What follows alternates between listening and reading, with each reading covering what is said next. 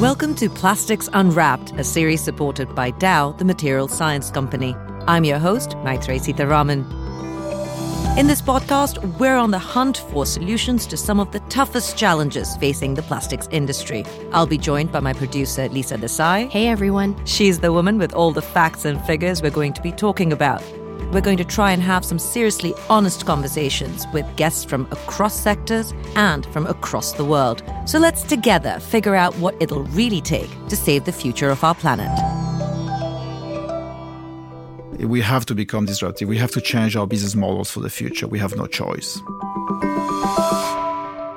This week, we're talking about innovation, entrepreneurs, and the science behind them, disrupting plastics and pushing it forward in its journey towards circularity. Joining me as usual is our resident reality check, our producer, Lisa Desai. And Lisa, honestly, when I started researching all that's going on, I went down a rabbit hole. I went down the same rabbit hole. And you know what? I found that there are seven different types of plastic, and a lot of them are easily recycled, but there are some seriously complex structures added to that. I mean, tell me about it. It's a bunch of molecules that were jimmied together by science just about 100 years ago. And it took off really only from the 70s when the stuff was made strong enough and cheap enough for us to use it for everything. I mean, we made this stuff to last. And it does last. Plastic bags, they take 20 years to decompose. Coffee cups, 30 years. And when it comes to PET, and that's the stuff in our water bottles, 450 years. And I'm the worst offender. My kids' diapers, 500 years to oh, decompose. You bad, bad girl. 500 years. We should crucify you. But you know what? I've also thought about this. When science creates something and it starts showing its ugly side, science also usually has the capacity to find solutions. The fashion business, for example, example, is in desperate need for scientific solutions. 11% of our plastic waste comes from clothes and textiles, and the industry is one of the major contributors to microfibers that enter our oceans. Now, a small startup in Tel Aviv, Israel, that we found called Balena wants to try and end that cycle. So, what have they done different? They created a material called BioCir, which they claim is the only flexible, fully compostable thermoplastic material out there. Take a listen. It all started when we identified two major gaps. Billions of pounds of fashion garments are being sent to landfills at the end of their use, with no clear end of use solution.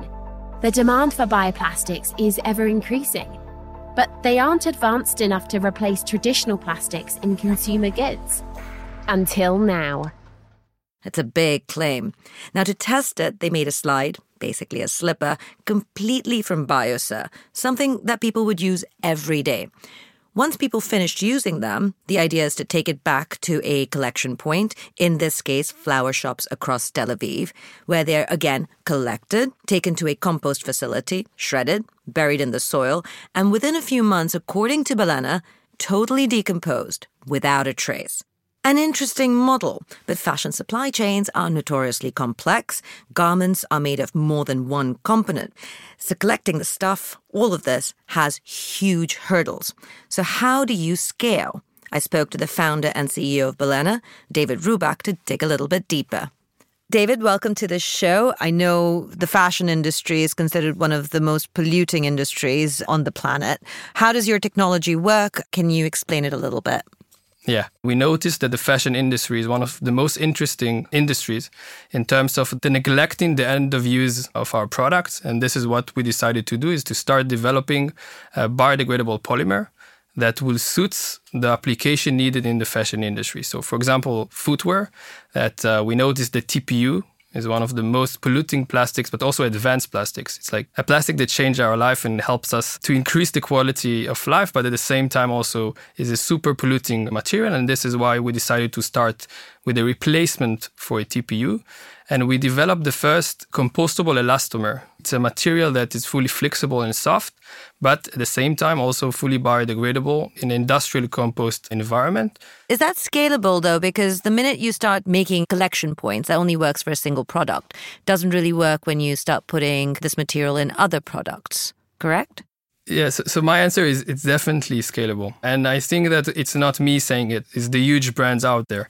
And something we really want to change is that currently, when I'm going to buy a product, I'm also buying the responsibility for the end of use of it. Although I didn't produce this product, I didn't choose which material will be in this product.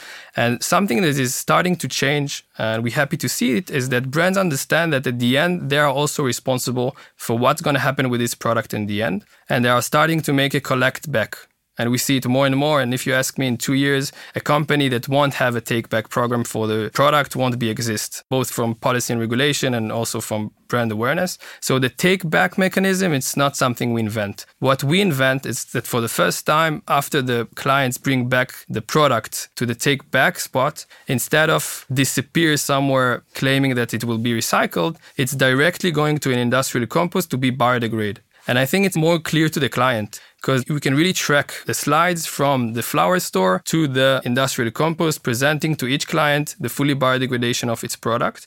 And what we are doing, we now duplicate this model for the retail and consumer goods brands. So we don't have retail stores, so we use those flower store, but you can imagine those giant brands that have already stores in the city. So the stores in the city will be the place you are buying, but also the place you are returning the compostable collection to the store and from the store to the industrial compost. In my head, that works really well if the entire product is made of your technology. But if it's pieces of your technology in another consumer product, how would you deal with that problem of scaling the degradation process? So it's a great question. And part of our model is that we will partner only on products that will be fully compostable. It means that we will always make sure that all the other materials and parts in the shoe, for example, will be compostable. But if we'll take like a sneaker, so yes, we might replace the polluting plastic, but at the same time, if we are using a natural canvas that could fully compost, it doesn't mean that we invent the canvas, but it's a fully compostable material that we can use in a shoe as well. So this is part of the holistic approach. The nature did already a good work in terms of fibers, but for the plastic solutions, this is our goal to really bring an innovative solution to replace it. So, what's the timeline ideally for you at this point for expanding beyond Tel Aviv? How are you planning to grow this business? So we are currently finalizing our first material, the BioCir Flex, which is the replacement for TPU. We're already testing our material with the most important companies in the area to really try and finalizing the commercial product and to expand our solution all over the world. And we're already starting to also looking on other materials. So if the BioCir Flex is a replacement for TPU, we're starting to look on other materials that we know that are a pain for the industry and to really replace one by one that at the end, the consumer industry will have a compostable and biodegradable solution for each material that we are using in the industry. And we hopefully that this year we'll start to commercialize more and more partnership around the world. Disruptors need money and the money comes when the technology is fantastic. So you're in the proof of the pudding kind of phase.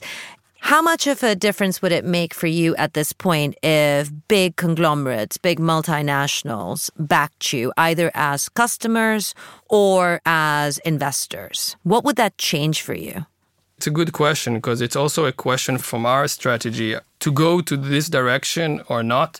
I think it will definitely help us to secure that as much effort we are putting on the research and development, at the end, there will be a place to secure this development. But at the same time, sometimes working with only one big company that guide you from the first days of the startup, it could be also a bit problematic because then you are not exposed to the entire market. And for example, it might be that one corporation have specific needs, but the other corporation have other needs. And then you will find yourself after five years with only one solution for only one company or like industry. And I think there are good things having this kind of investors and partners early on, but there is also this advantage. And I think each entrepreneur and each founder needs to take it as a consideration to his strategy, basically. Well, you're no longer in the niche market anymore, my friend. I think at this point, your industry can be considered a game changer. So good luck, David, and we wish you well. And we wish all of those entrepreneurs like you out there trying to save our planet all the very best. Thank you for joining us. Thank you very much. Definitely some interesting innovation there from Balena, but it's just one example of one kind of solution with one kind of financing. Like many startups, achieving scale and taking this beyond Tel Aviv is going to be the big challenge. But every company is on its own journey. Other small innovative players want to tap into the global reach, the resources, the expertise, brand equity, and most importantly, capital from the big boys in the business. And why not? I mean, Dow, for example, alone has 104 manufacturing sites in 31 countries with sales of almost $60 billion. So it makes sense that some founders think it's a smart play. But what's really in it for big business and an entrepreneur? Can they actually be in a symbiotic relationship? Let's ask Felix Bobbink, founder of Plastogaz, a Swiss company developing circular feedstock for plastics, which Dow has been backing and is invested in. And he's joined by Christophe Marché, Global Business Development Director of Packaging and Specialty Plastics at Dow. Welcome to the show, gentlemen. Christophe, that was a mouthful of a title. Oh, thanks very much and great to be here. Exciting. Really happy to cover entrepreneurship. You know, don't worry about my title, it's maybe long, but I look after disruption. So I'm the one who disrupts my business. So this is a very exciting place to be. And Felix, welcome as well. Thanks for the invite as well. And uh, for the next time, I'll make sure to have a longer title associated to, to my name. Oh, founders just not long enough. I agree. Christophe, quick question to you. Why are you so interested in disruption? Why is this important to Dow that you invest in innovations and startups like Felix's?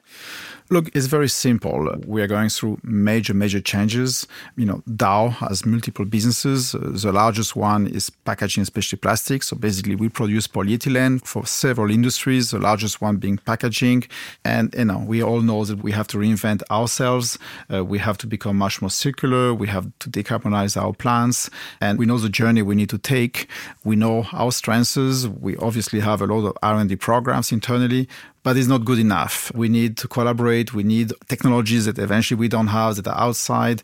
We need other corporations who have different business models, who are in different parts of the value chain. So it's very, very important that we become very external, that we look to disruptive technologies, uh, that we invest into them, that we collaborate. And so at the end uh, is we have to become disruptive. We have to change our business models for the future. We have no choice.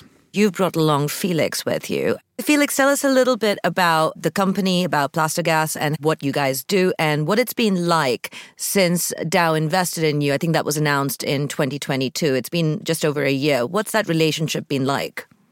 Yeah, that's a that's an excellent question. Now, before I can say how the relationship is like, it's important to say where we are coming from. We're a university spin-off, meaning that the founders of the company are actually all scientists, and we come from a university in Switzerland where we were working on a particular topic of catalysis that we believed as founders could be useful, scaled, and beneficial to the society and to the you know recycling industry. But a little bit like Christophe said before, from the early days we thought this is very complex and we cannot do it alone. We're good at science, we're good in the lab, but we have no experience in scaling up and we need to team up with uh, suitable partners from this. And as a startup, you're kind of free to choose with whom you're going to work with. You can work with venture capitalists, with business angels, with uh, corporation. It's kind of up to the entrepreneur to decide or to the founders. And in our case, we were dedicated to work from the start with the chemical industry because we believe what we develop as a technology is very complex. And because it is complex, we need all the collaboration and all the help we can get maybe I could explain why we felt that was a very good fit with Plastogaz. When we discovered Plastogaz and the small team they were at the time, and they're still a small team, we really saw that they had a very, very interesting technology with a very high potential. It's an advanced chemical recycling technology with potentially the ability to go in a very high quality oil, which is crackable, very high yield, and eventually much lower CO2 footprints than other technologies on the market. So this is the first thing. The second thing Felix mentioned, which which I think is also essential. Dow invested into a minority part of Plastogaz. I'm personally sitting on the board of Plastogaz, and it is very, very important for me to do the best for Plastogaz. Uh, so this is hugely important when a corporation invests in a startup, is to make sure you do the best for the startup and not, not for the corporation that is behind. How do you then balance between business strategy that you guys have to live with and the innovations that are going on in house? You mentioned that at the start, and the innovators that you are helping scale up, because sometimes the direction can be different, can't it?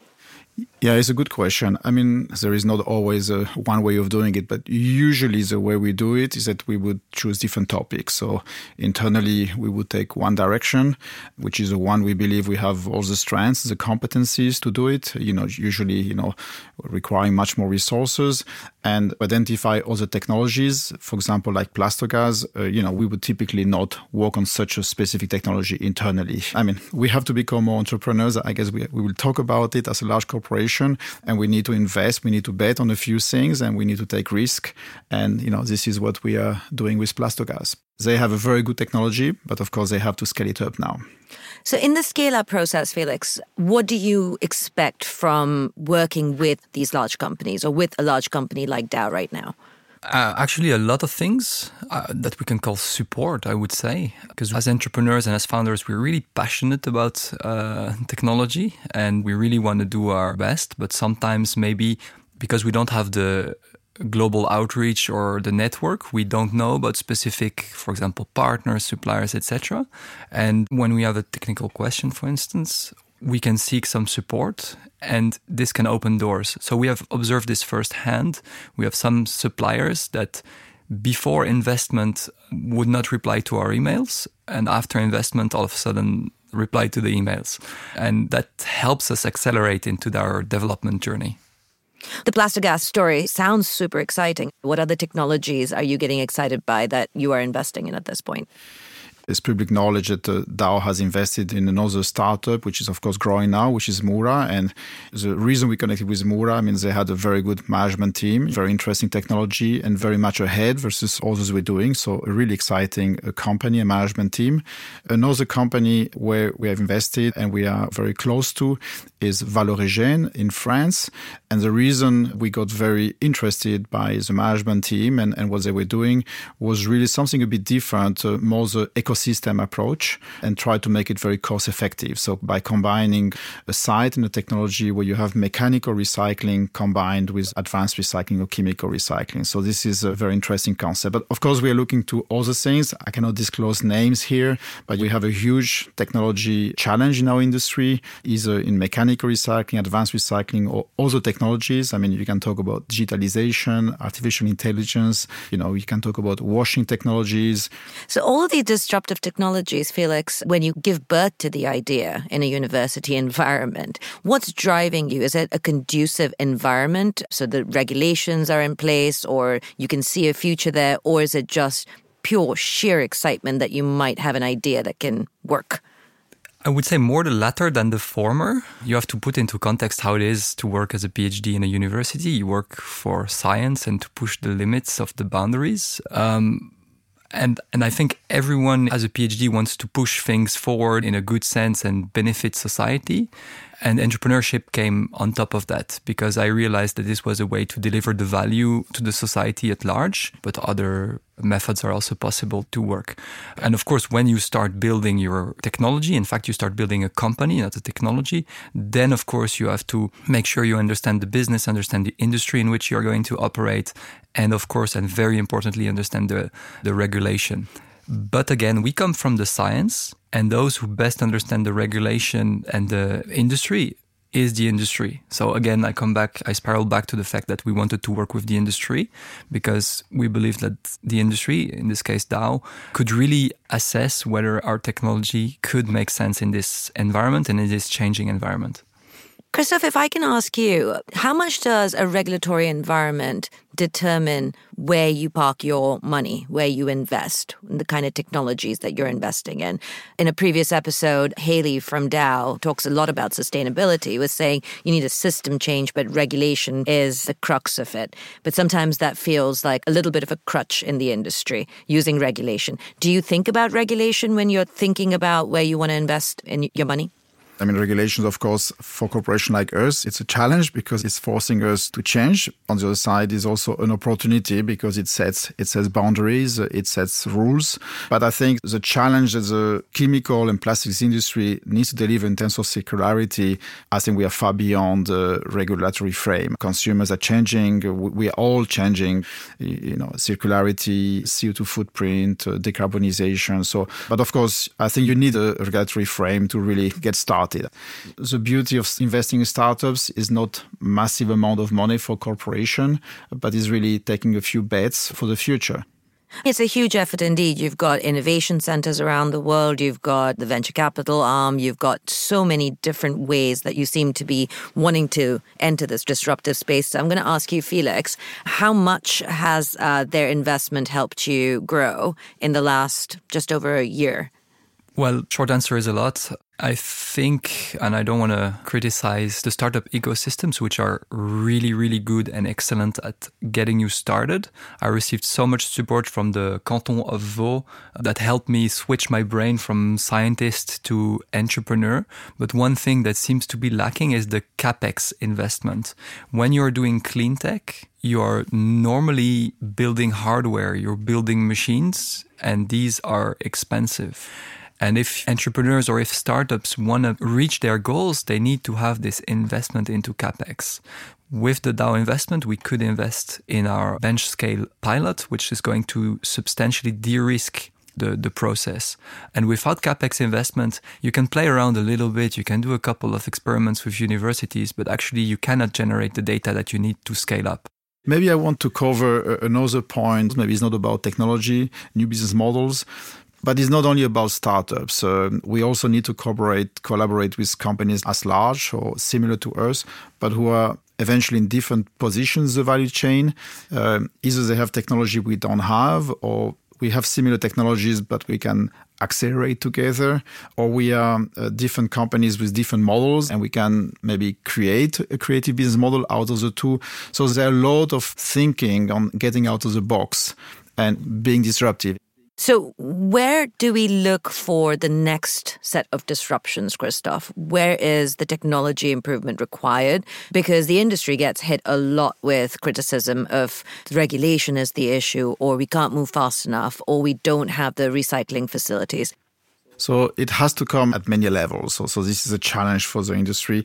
I think the industry is doing already a lot. It's just maybe it's not very visible, uh, maybe in terms of volume and, and commercialization. But uh, I think in the last five years, it's really amazing the acceleration, the amount of investment and risk taking for the industry. But it's not enough. I think from a technology point of view, probably starts with, with a waste. You know, uh, to become circular, you need to have better management of the waste. So some countries are doing better than others, but generally speaking, we need as a society to do a better job in separating waste, in collecting the waste, in sorting against the waste, and coming with the fractions that do make sense for the industry, whether it's for advanced recycling or chemical recycling or for mechanical recycling. So this is where there is still a lot of innovation required.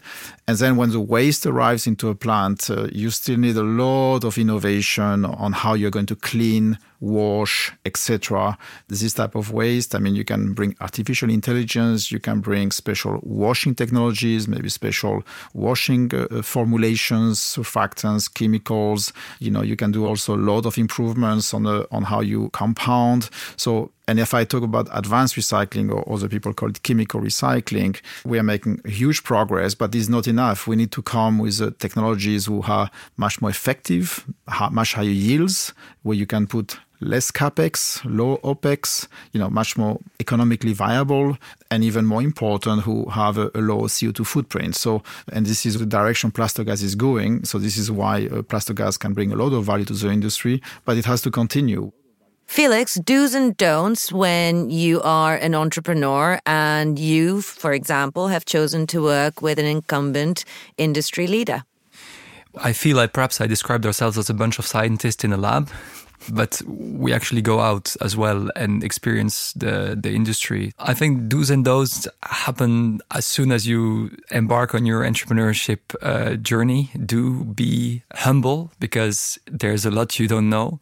As a scientist, I had to learn business, finance, legal, IP, uh, competition, etc. of an industry I didn't know much about. That's the first thing. So do do share because if you don't share, people cannot help you. You have to be open. Of course, you don't have to give all your trade secrets, but you have to be open.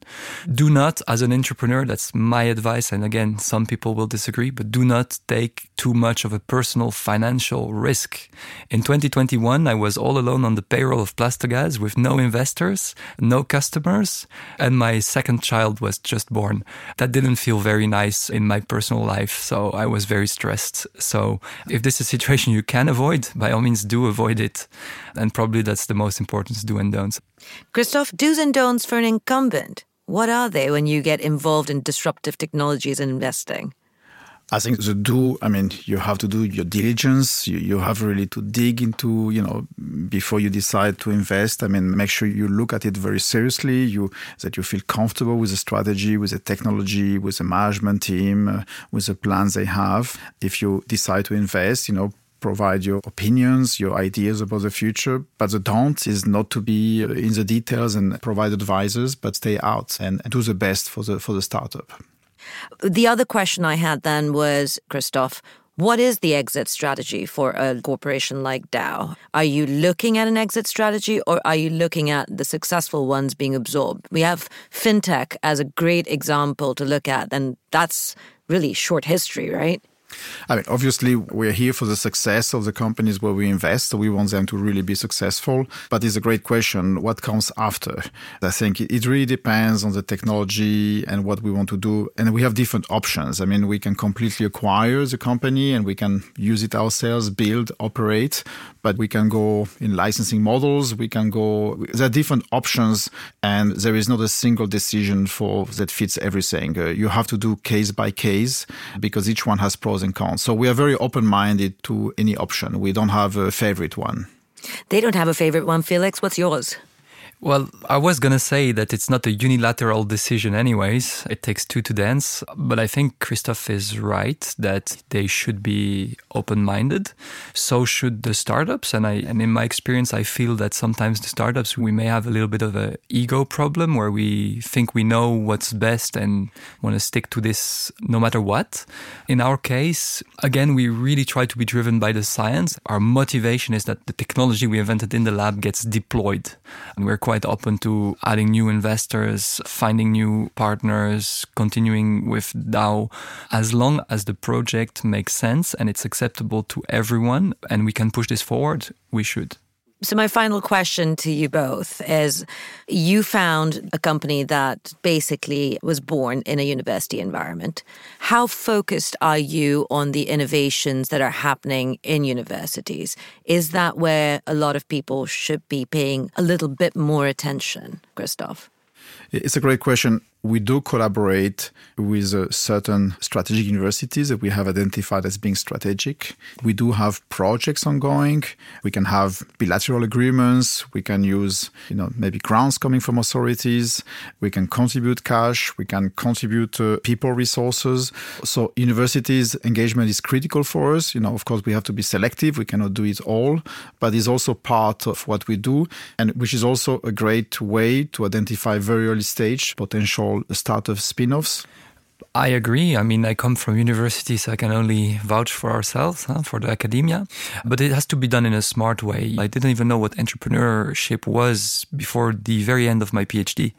So I wasn't really ready and I had to adapt very rapidly to this. But I think it's an untapped opportunity because the local ecosystem surrounding universities will fund scientists that want to become entrepreneurs and they will give them tools. But then it's up to the entrepreneurs to respect this and use these tools to the best of their abilities to go towards a business direction. I think whatever you do is fine if you try to push your innovation forward. But my opinion is that if you have a deep tech, very difficult technology, rely on your industry to help you build this thing. Well, I think it's interesting you said that, right, Felix? Every founder is on his or her own journey, and every corporation is trying to grapple with an industry that they are incumbents in, but know that they are getting disrupted. And what they do about it is absolutely key.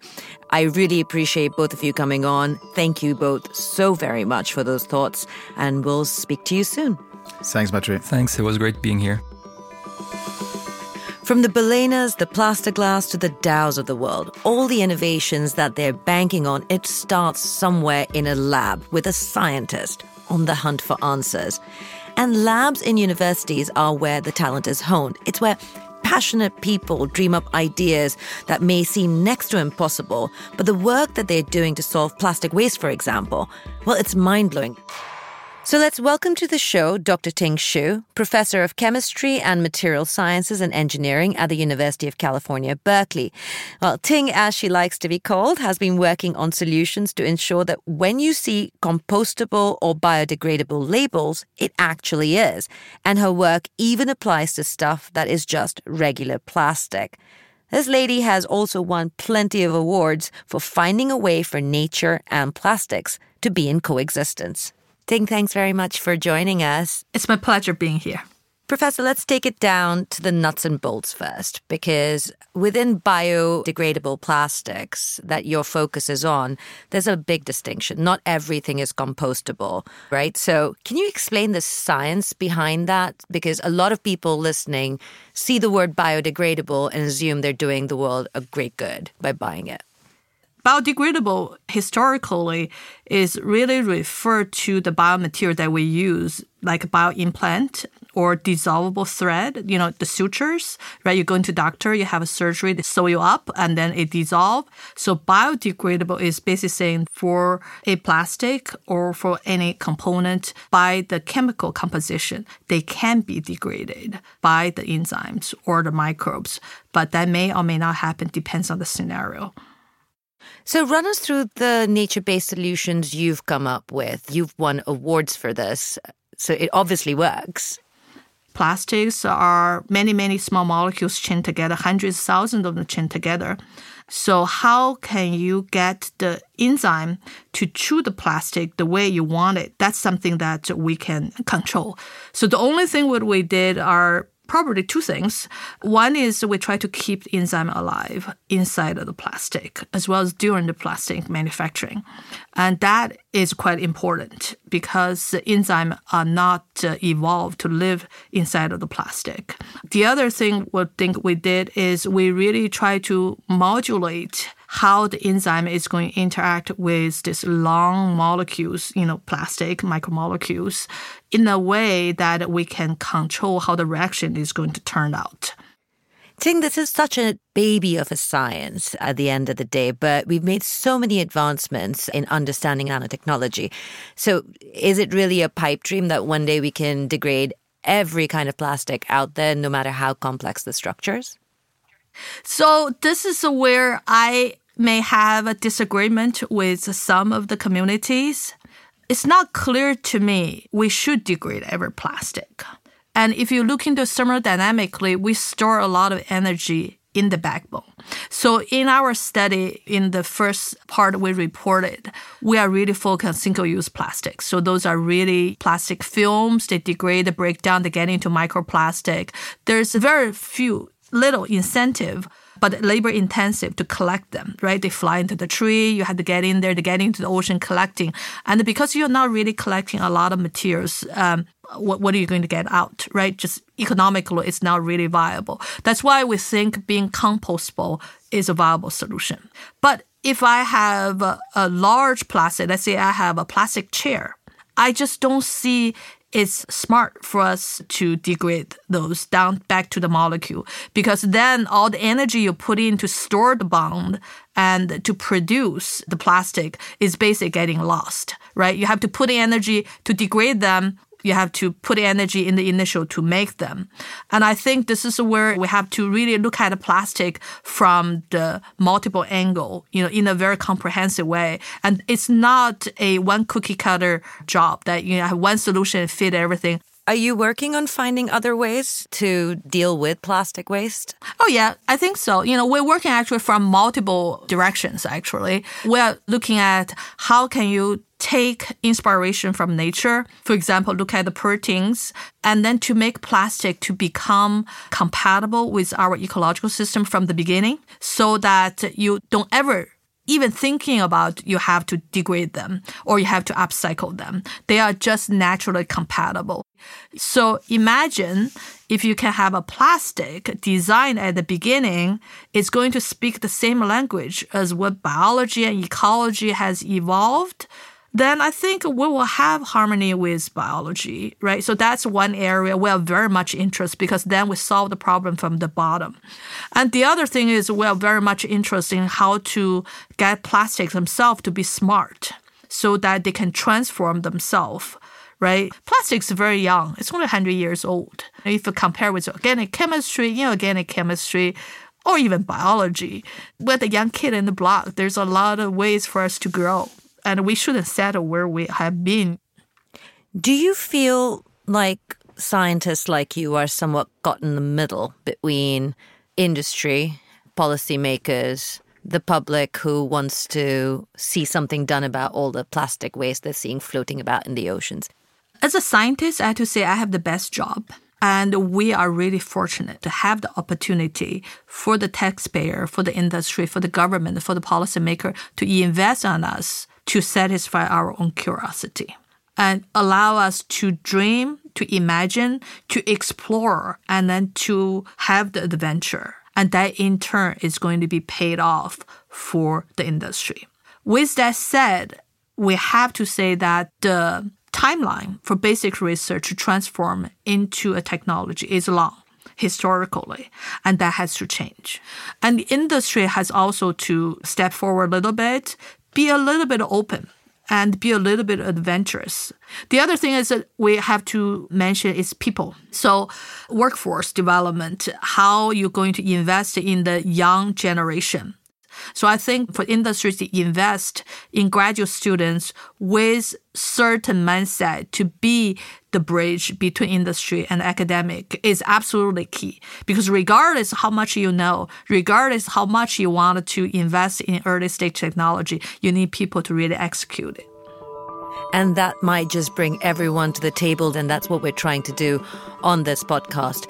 We say we're going to have open, honest conversations, and we're keeping them honest here. Ting, uh, Dr. Xu, thank you so, so very much for joining us. Great. Thank you. It's my pleasure.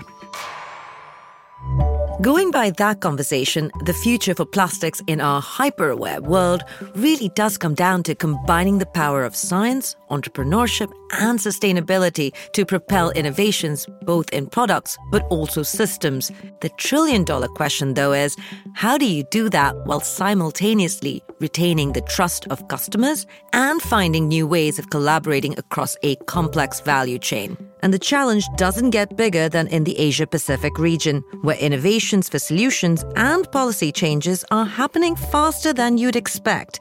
We're going to talk all things Asia Pac in our next episode this region will see a lot more investments coming through from the VC side of things, from private capital and more as well. I think from an empowerment perspective, there is a lot of potential that Asia could certainly be maximizing potential on. More nations feeling bolder about taking policy action in the form of EPR laws, for example, but also on building on sustainable solutions as the demand for recycled materials start to grow. Thanks for sticking with us to the end as we hunt for solutions to make plastics truly circular. This podcast is supported by Dow, the material science company. Don't forget to share the show if you enjoyed it. And do leave us a comment or a review on Apple, Spotify, or wherever you get your podcast.